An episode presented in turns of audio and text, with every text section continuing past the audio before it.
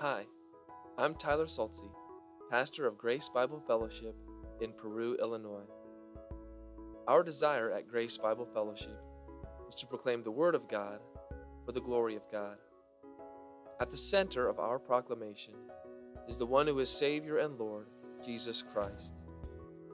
We base who we are and what we do upon the good news of Jesus.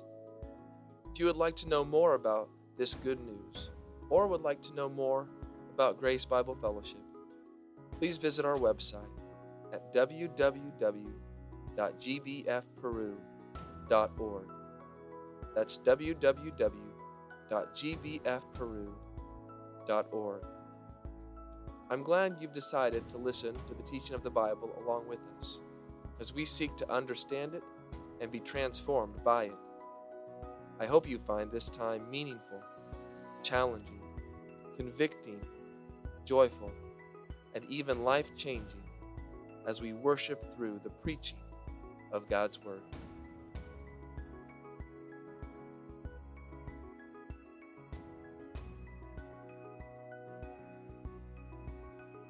And I would invite you to turn in your copies of the scripture this morning to Acts 23. In a moment, we will begin reading in verse 12 through the end of the chapter. Was reminded this week that the Bible, God's Word, is the norm that can't be normed. It is the norm for our lives, and there is no higher authority than God's Word, than the Bible. Nothing can come over the Bible and put the Bible in its place.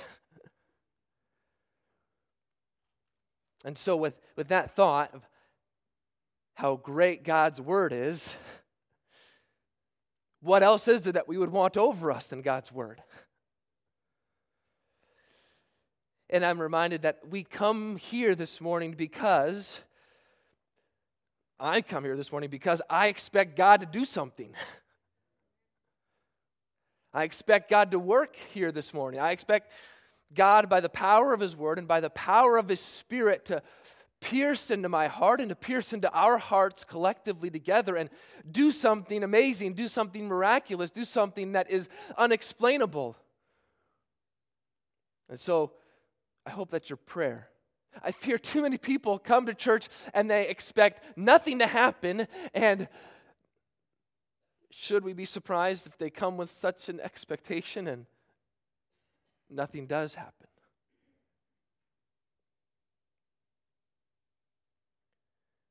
You hear expectantly this morning, believing God can do something and God will do something in your heart, in your mind, in your soul. And would you think, am I receptive to that idea? I, am I at least receptive to that happening?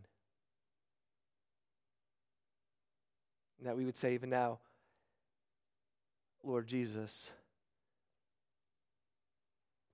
do something in me. Would you stand with me as we read God's word together out of respect and reverence for God's word? Acts chapter 23, beginning in verse 12, and we will remember that Paul has just been arrested by the Roman authorities. He's being held by them because the Jews have been upset by him and by the time that he has spent in the temple. But Jesus Christ just came and appeared to Paul and encouraged Paul, and now we pick up here in Acts 23, verse 12. Let's read together. When it was day, the Jews made a plot and bound themselves by an oath, neither to eat nor drink till they had killed Paul. There were more than 40 who made this conspiracy. They went to the chief priests and the elders and said, We have strictly bound ourselves by an oath to taste no food till we have killed Paul. Now, therefore, you, along with the council, give notice to the tribune to bring him down to you, as though you were going to determine his case more exactly. and we are ready to kill him before he comes near. Now, the son of Paul's sister heard of their ambush, and so he went and entered the barracks and told Paul. Paul called one of the centurions and said, Take this young man to the tribune, for he has something to tell him. So he took him and brought him to the tribune and said, Paul the prisoner called me and asked me to bring this young man to you, as he has something to say to you.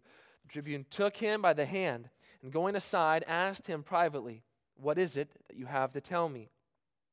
He said, The Jews have agreed to ask to you to bring Paul down to the council tomorrow, as though they were going to inquire somewhat more closely about him.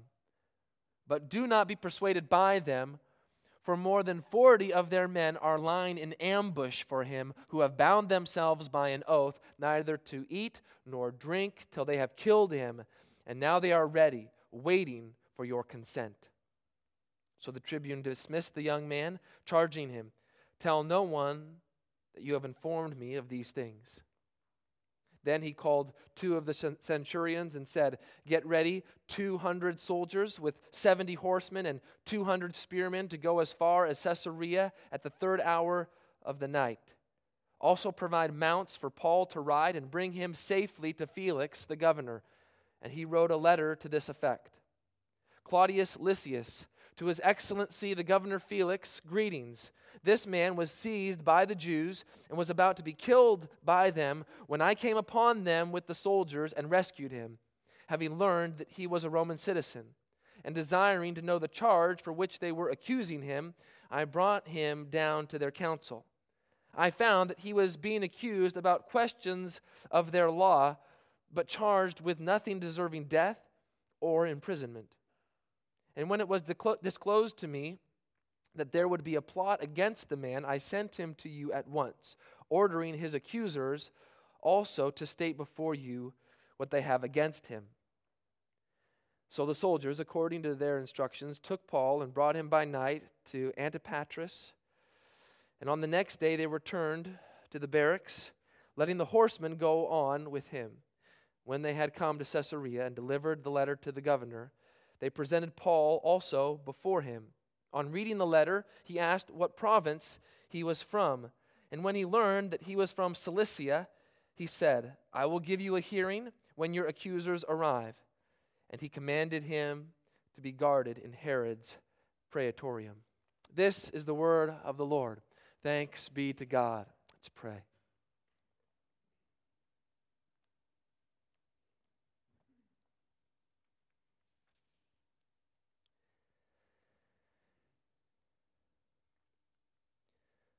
All wise Father. Let us be doers of the word and not hearers only, that we may be blessed in our doing. We pray in Jesus' name. Amen. You may be seated.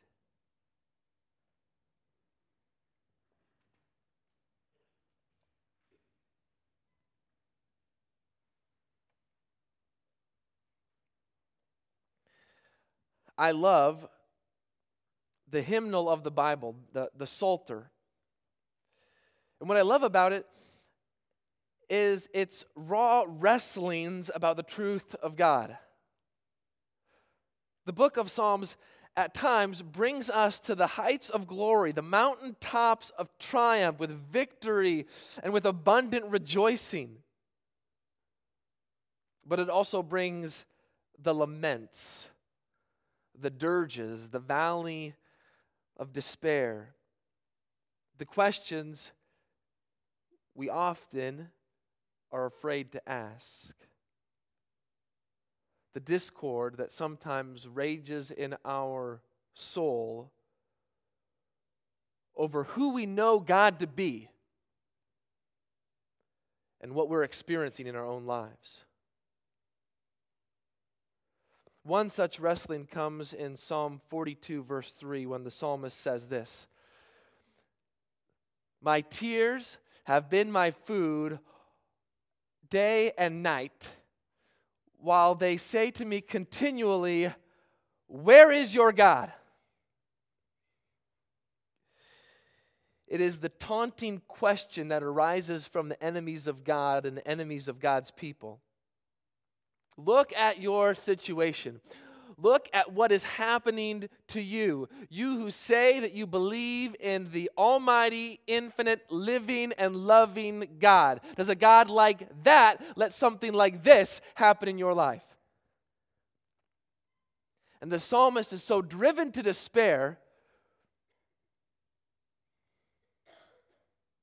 that the taunting of his enemies have now even become like the taunting of his tears.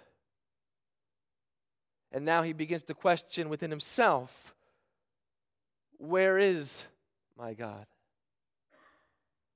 Our world is constantly taunting us with such a question Where is your God? But as we, are we as Christians ever tempted to ask that question? Are we ever driven to despair, to such hardship, to such trial, to such uncertainty, to such chaos that we are tempted to think, God, where are you? At times it might seem as if God is so absent, so far, so silent that we are left to ourselves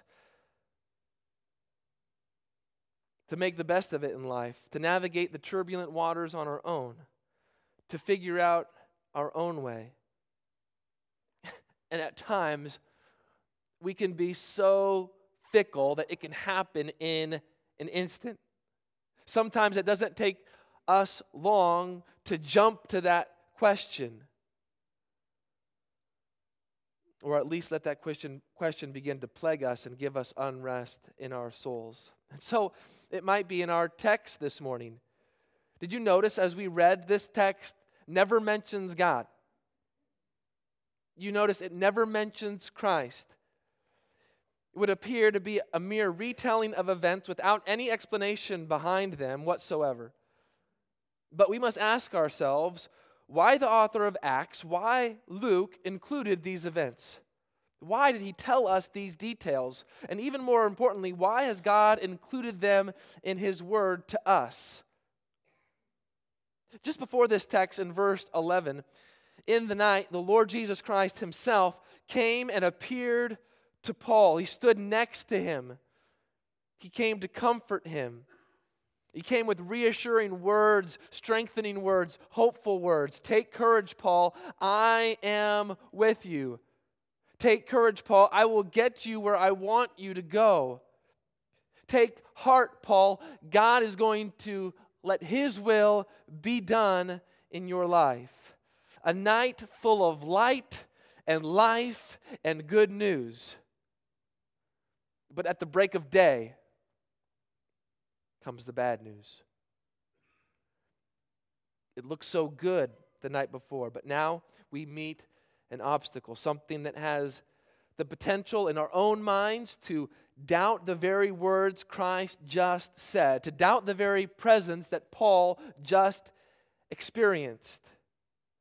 And it happens overnight, so quickly, so good to so bad, and no time. And that is life, my friends. You think it's all going so well, going so good. Give it five minutes. No, give it five seconds. Good to bad in the snap of your fingers. And what is going to happen to you? What are you going to do about it? Where will it take you?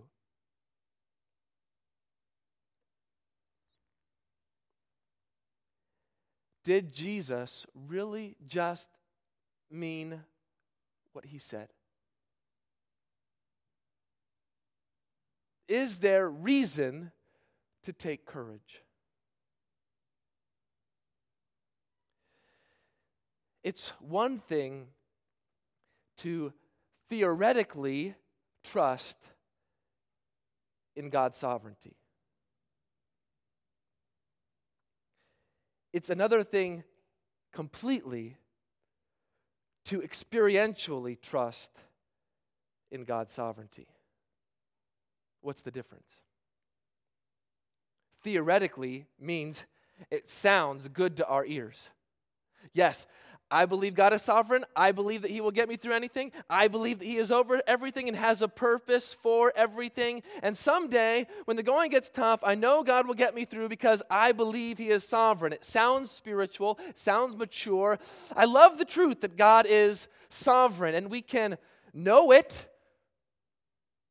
We can define it on paper. We can mark out its definition in a sentence or two. That God is sovereign means that God exercises his rule over his creation. It's an exercise of his power over everything. God directs everything to fulfill his purposes. We can know it intellectually, but if we stop there, that's a problem.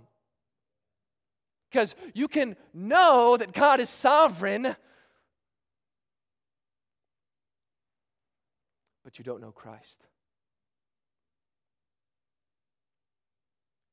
God does not want us to be theorists when it comes to his sovereignty. He wants us to know it firsthand. He wants us to experience it. He wants it to be something that has to take hold of us when we've lost everything else. He wants it to be there when everything else has been stripped away, when everything that we wrongly trusted in, when we had sinfully placed our hope in all of these things, is gone. He wants us to have to grapple with it in our own lives as those who are seeking to be faithful witnesses of Jesus Christ.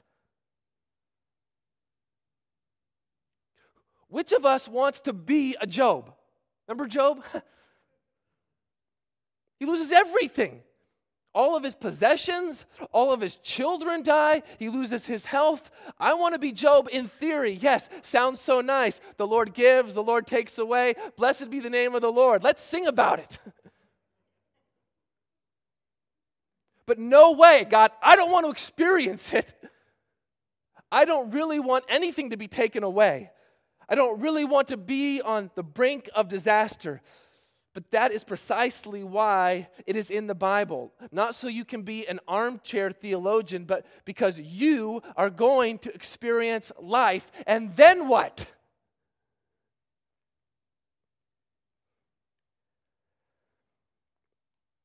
And we need to know it experientially because not only does it glorify God, not only is it used in our lives, but because young people need to know it as well. They need to see it, they need to be told the truth. Tell them the truth about God.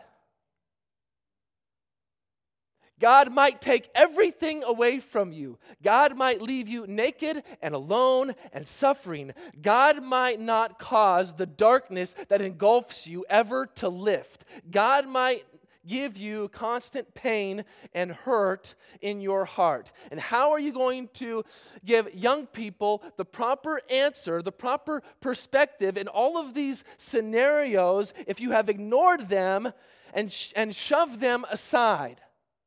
Placated them with things of this world and with mind numbing entertainment. You've never answered the question, Where is your God? And what do we expect then? What do we expect when they experience life? What do we expect when that question haunts them and it becomes their tears day and night? You've never given them the answer. You've never answered that question yourself in your own heart, in your own life.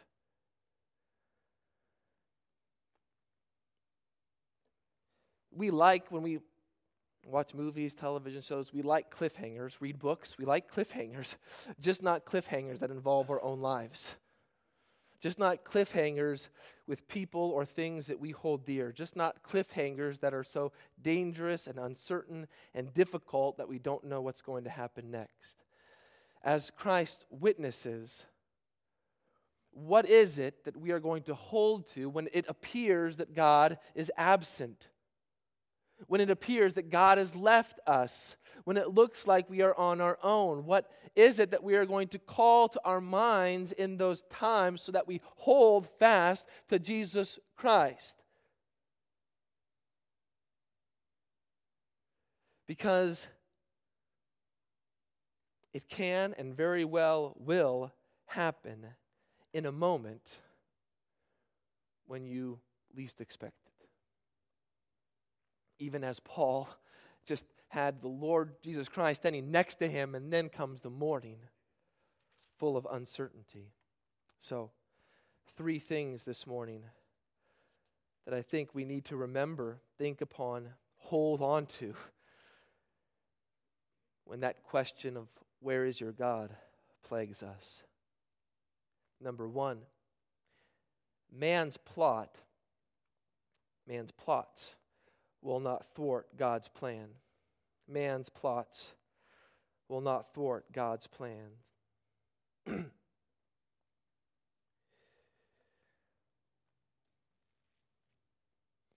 Paul had just had a very tumultuous day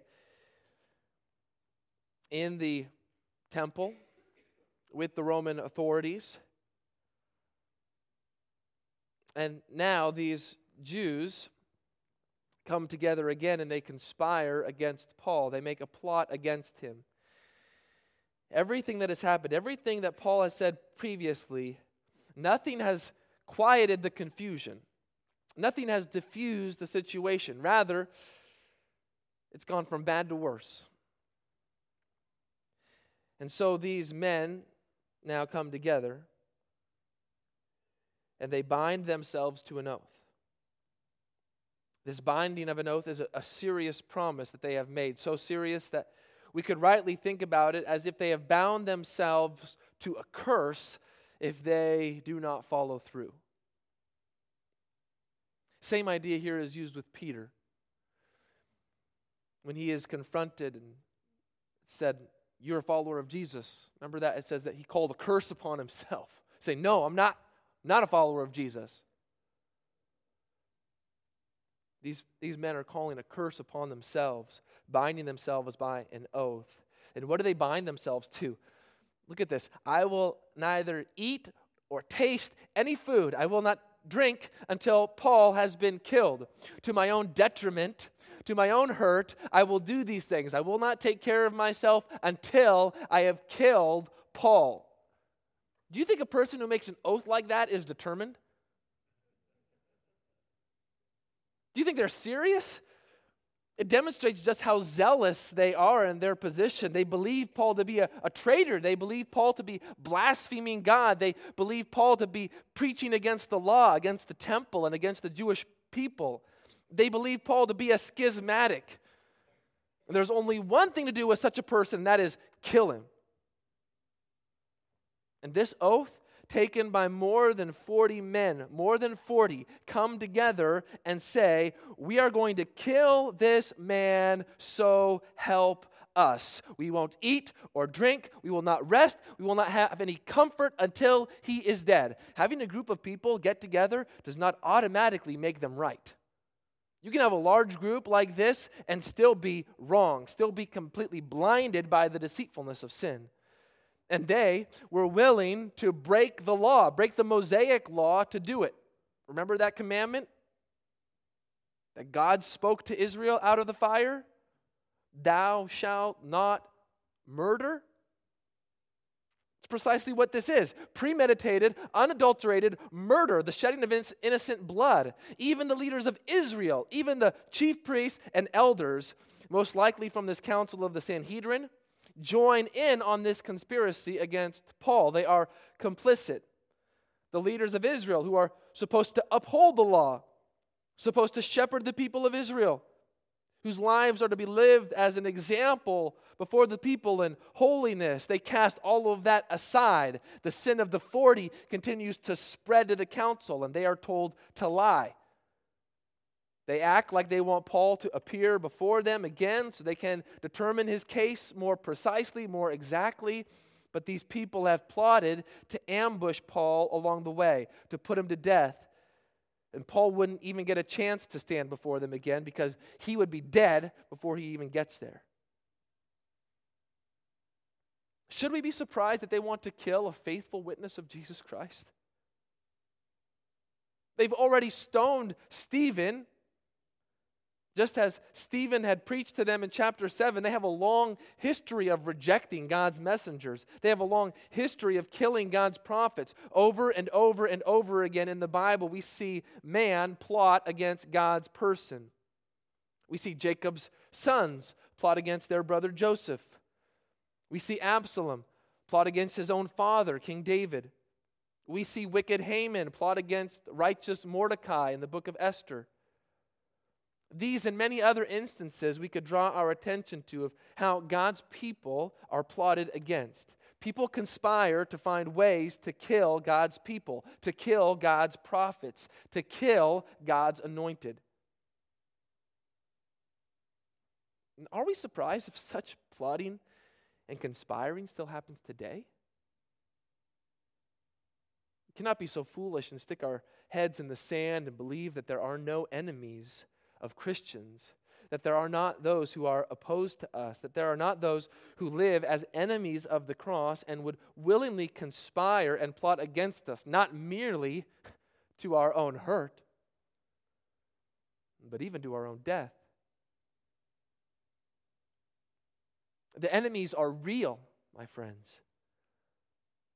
And we don't need to look any further than what Peter talks about in 1 Peter that Satan himself is one who prowls around like a roaring lion seeking someone to devour. Peter writes that to Christians. but let us draw our minds this morning to the outcome of all of man's plotting against Christians. What happens with all of man's plotting against Christ? Where does it get them? What becomes of it? For all of their hopes that Christianity and the name of Christ would be wiped off the face of the earth, God actually uses those sinful plots to further his own plan. You meant it for evil, Joseph says, but God meant it for good.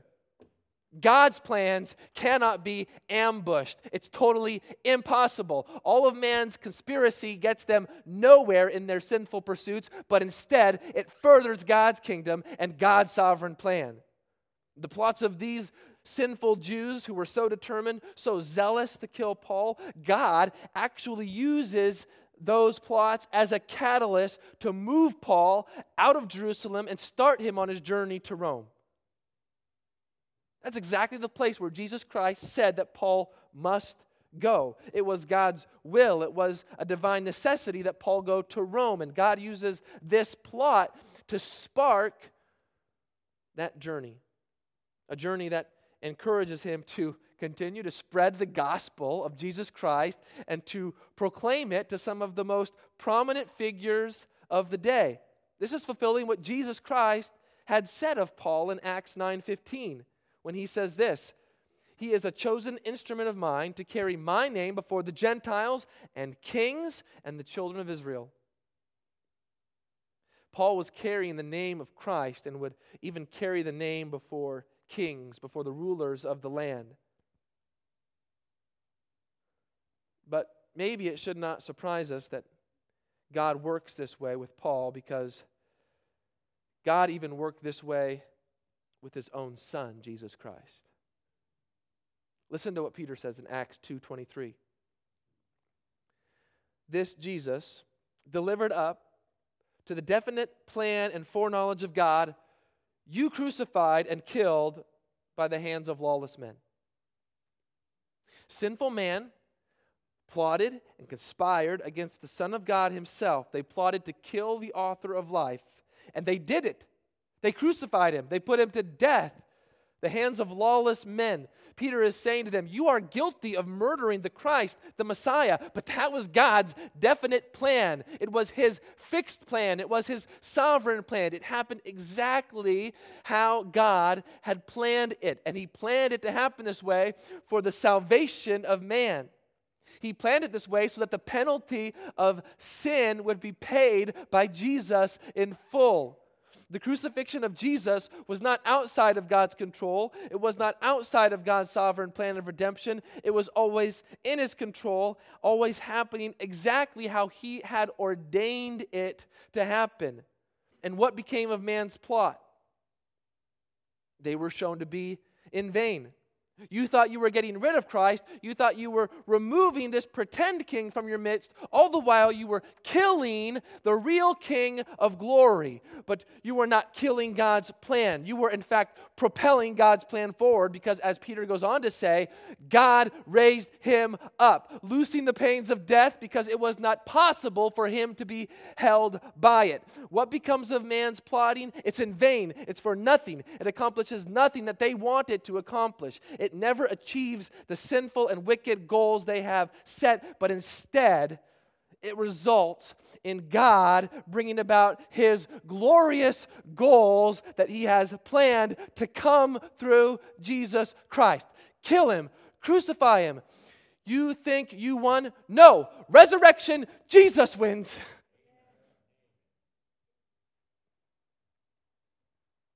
King brought back the glorious life. Why do the nations rage and the peoples plot in vain? The kings of the earth set themselves, and the rulers take counsel together against the Lord and against his anointed, saying, Let us burst their bonds apart and cast away their cords from us. He who sits in the heavens laughs. The Lord holds them in derision. God laughs at man's plots. Do we fear man's plots or do we follow God's plan? Do we recognize the power of God's plan that can never be thwarted? Man can do nothing to get God's plan off course. Do you trust God's plan? Do you trust Him, not walking by sight, but walking by faith? And will you do that when it seems like everyone is against you, when it seems like everyone is against the cause of Christ? Do you hold fast to this absolute fact? No matter what is going on, I know this Jesus wins. Number two, man's ignorance will not hinder God's provision. Man's ignorance will not hinder God's provision.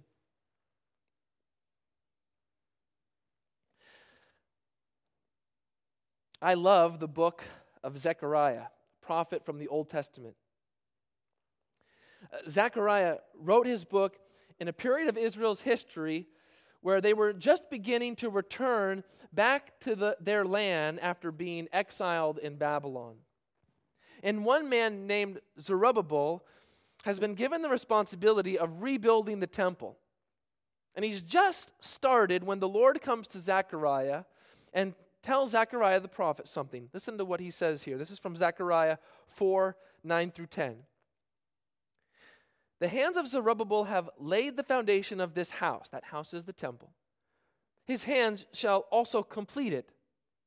Then you will know that the Lord of hosts has sent me to you. For whoever has despised the day of small things shall rejoice and see the plumb line in the hand of Zerubbabel. You hear what the Lord tells Zechariah? This day looks like a day of, of small things. It looks like a day of insignificant things. It looks like a day of unimpressive things. And there are those who will despise such a day of small things. But what started out as small, what started out looking insignificant, what started out looking unimpressive, will reach a glorious end. God uses small things. God uses insignificant things. God uses unimpressive things to do great, amazing, incomprehensible things. Why does He do it? So that He gets all the glory. And He does the same thing in our text, doesn't He, this morning? It starts out small. It's Paul's nephew, son of his sister. We don't know much about Paul's family, but apparently it would seem his sister and family are living in Jerusalem. Here then is Paul's nephew. We don't know how old he is. He could be in his teens, he could be younger. Some suggest a young boy because it says that the tribune takes him by the hand, which you might do with more of a young boy than you would do a teenager. But however old, here is someone fairly small, fairly insignificant, fairly unimpressive. Yet the Lord chooses him to overhear the evil plot.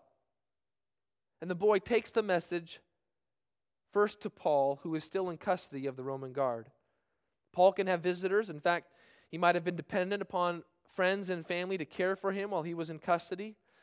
But the boy comes with some news. He relays this information to Paul. And what is Paul's reaction? Think about if you were to hear this news relayed to you, what would you think? How would you react? I'm going to die. Does Paul go into wringing his hands, worrying, lose it because people want to kill him? I don't know how I'm going to escape this scenario. There are more than 40 men who have devoted themselves, cursed themselves until they kill me. We don't get any sense of panic from Paul. Instead, he sends the boy immediately to the tribune to relay the message to him. And the tribune receives this one from the prisoner of Paul, who has just been the cause of so much trouble and consternation for him. And I think there's a sense where this must be an important message the young boy relays the trick the Jews will try to play on the tribune and even encourages the tribune. Do you hear that? Do not be persuaded. Do not give in to their demands, to what they want. They're trying to manipulate you, they're trying to take advantage of you. Don't fall for it.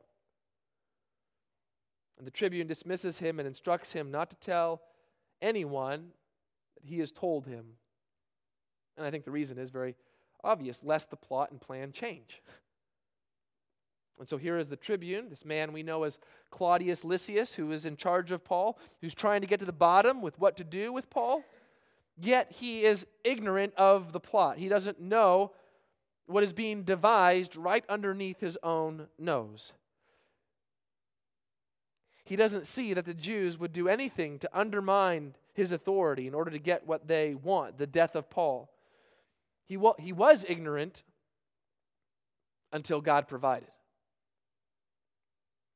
God was the one who provided this young man to Paul and to the tribune and told them of the scheme. God provided one person, seemingly insignificant, to get around the plot of the Jews and of the Jewish leaders. And how true, as we think about this, how true is this even of all mankind? that we are ignorant, that we do not see clearly what we really need, and that does not hinder, though, God's sovereign care for us. I didn't know what I needed. I didn't know how bad I was. I didn't know how sinful I was, how ignorant how I was, how blind I was until God provided, until God opened my eyes to the truth of who I was.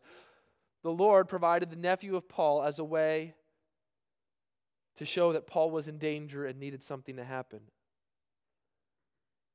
How is it also true that the Lord, in an even greater way, provided Jesus as a way to show us the danger and destruction of our own selves and that something needed to happen to us? Something needed to change. Jesus, one who started out small, insignificant, unimpressive, would accomplish and bring us the greatest provision that we could ever know in the forgiveness of sin and the granting of eternal life.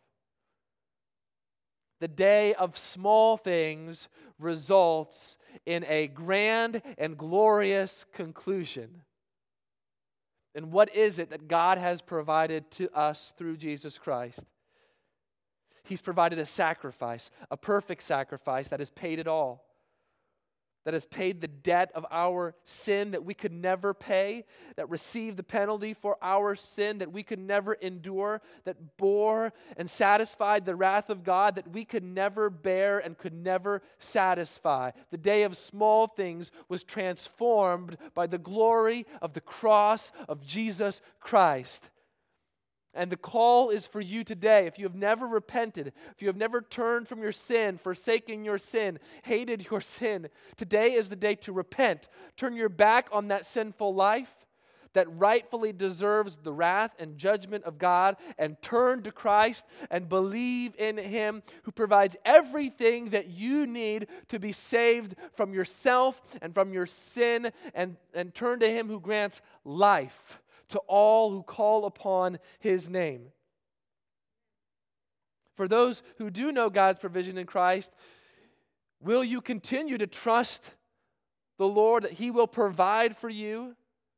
That He will provide even what you are ignorant of, even what you don't know what you need. Would you see that sometimes the Lord provides in a small way to do great things? Sometimes God provides in an ordinary way to do extraordinary things. God used one boy to topple a major conspiracy and preserve the life of Paul, the Lord will provide for you as well. Last one, three. God's command will not negate God's control. Man's command will not negate God's control. Claudius Lysias, this tribune, takes the young man's words very seriously. He acts upon them. He doesn't dismiss them or discredit the testimony. No, he does something to stop the plot.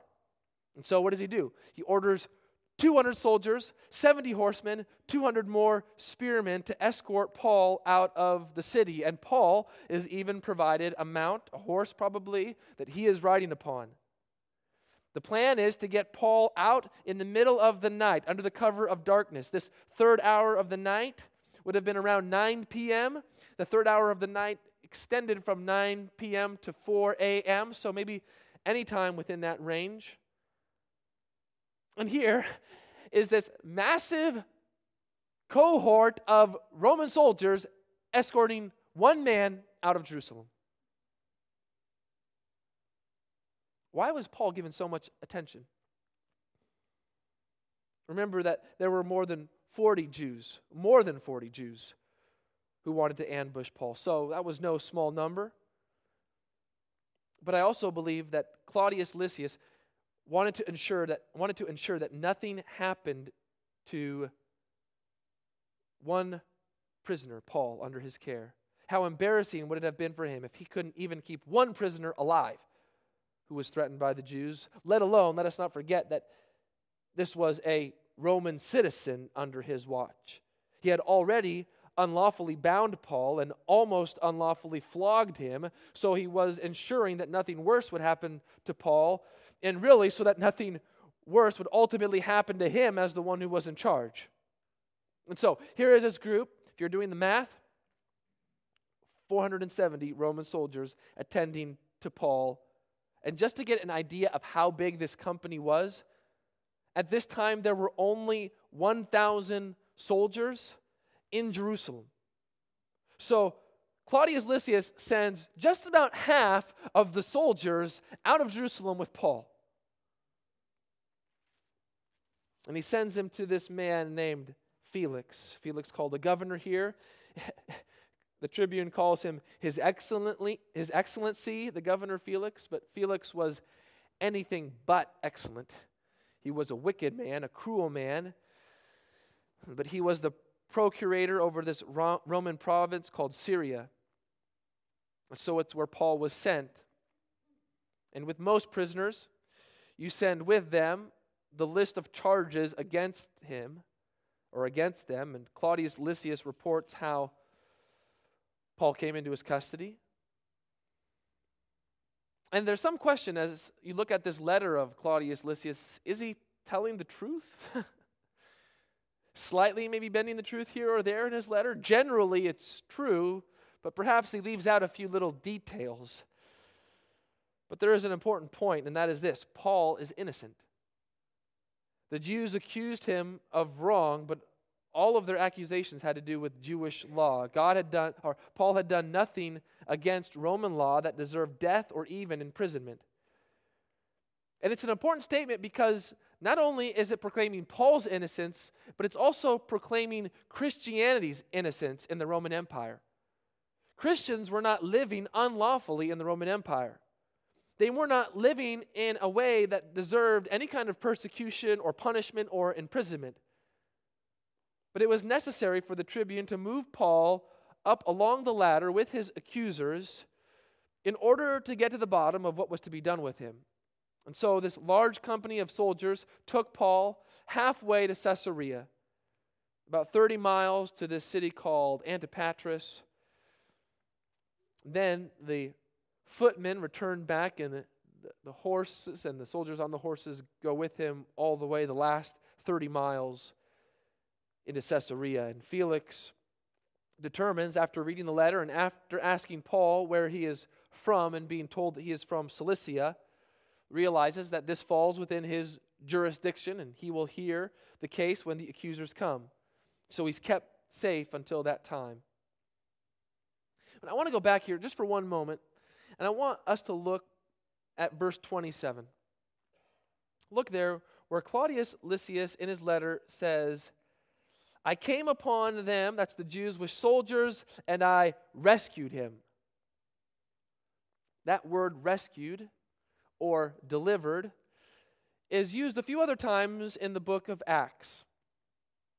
Every time it is used, it is always used in relation to God or Christ. So this is a verb. So, so every time it's used, it's saying God rescued or God delivered or Christ rescued. You could see that in Acts 7:10, 734, 12:11, and 26:17.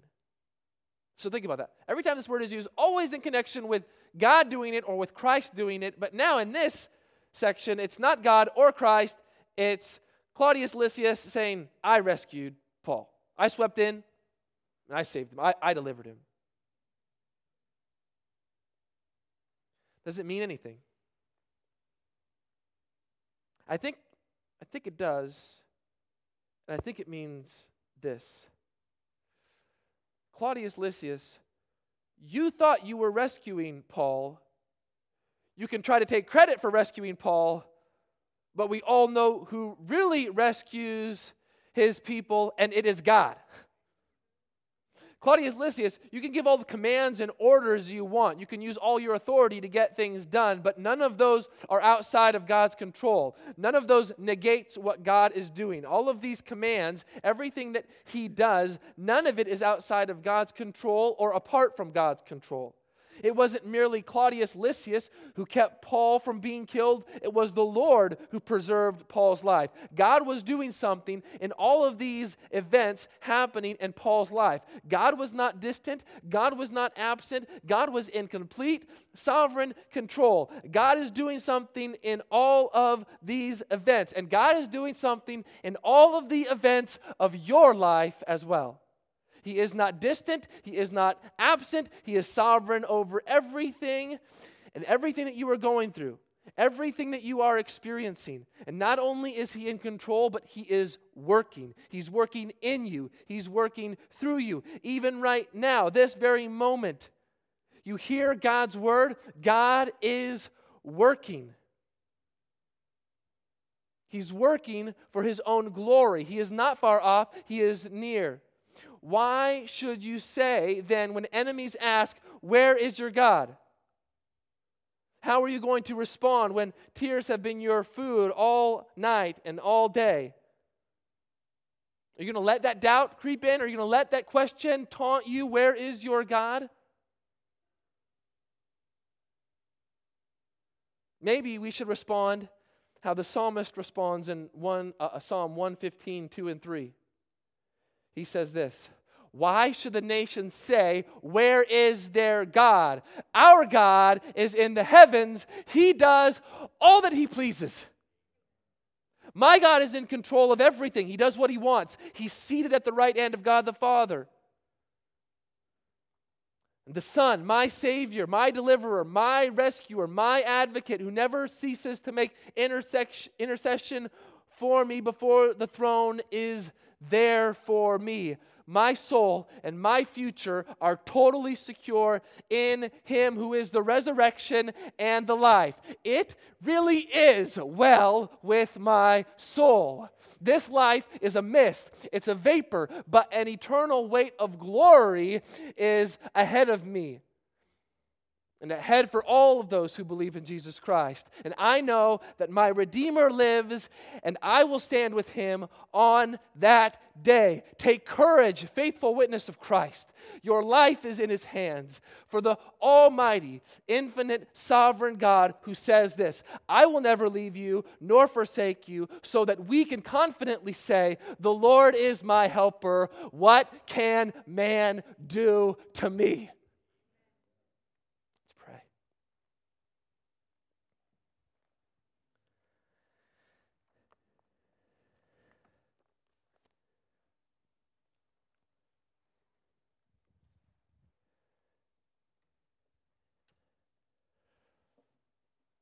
Father, when we fear our faith might fail, Christ will hold us fast. When it seems the tempter has prevailed, Christ will hold us fast. He will not let our souls be lost throughout all of our days. His promises shall last because we have been bought by Him at such a cost.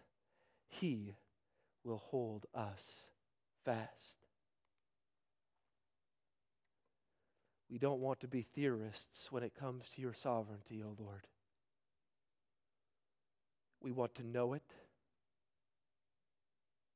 And we want to have that answer in our hearts and in our minds. So when that question comes, where is your God? We can say, I know right where my God is. Forgive us of our times of doubt, insecurity. And Lord, if there is anyone here this morning, who is wrestling with their sin, who's wrestling with their future, their eternal future, saying, I don't know. I don't know what's ahead. I don't know what's in store. I don't know what I'm going to do in those times when everything has been stripped away. Open their eyes to the beauty and to the loveliness of Jesus Christ.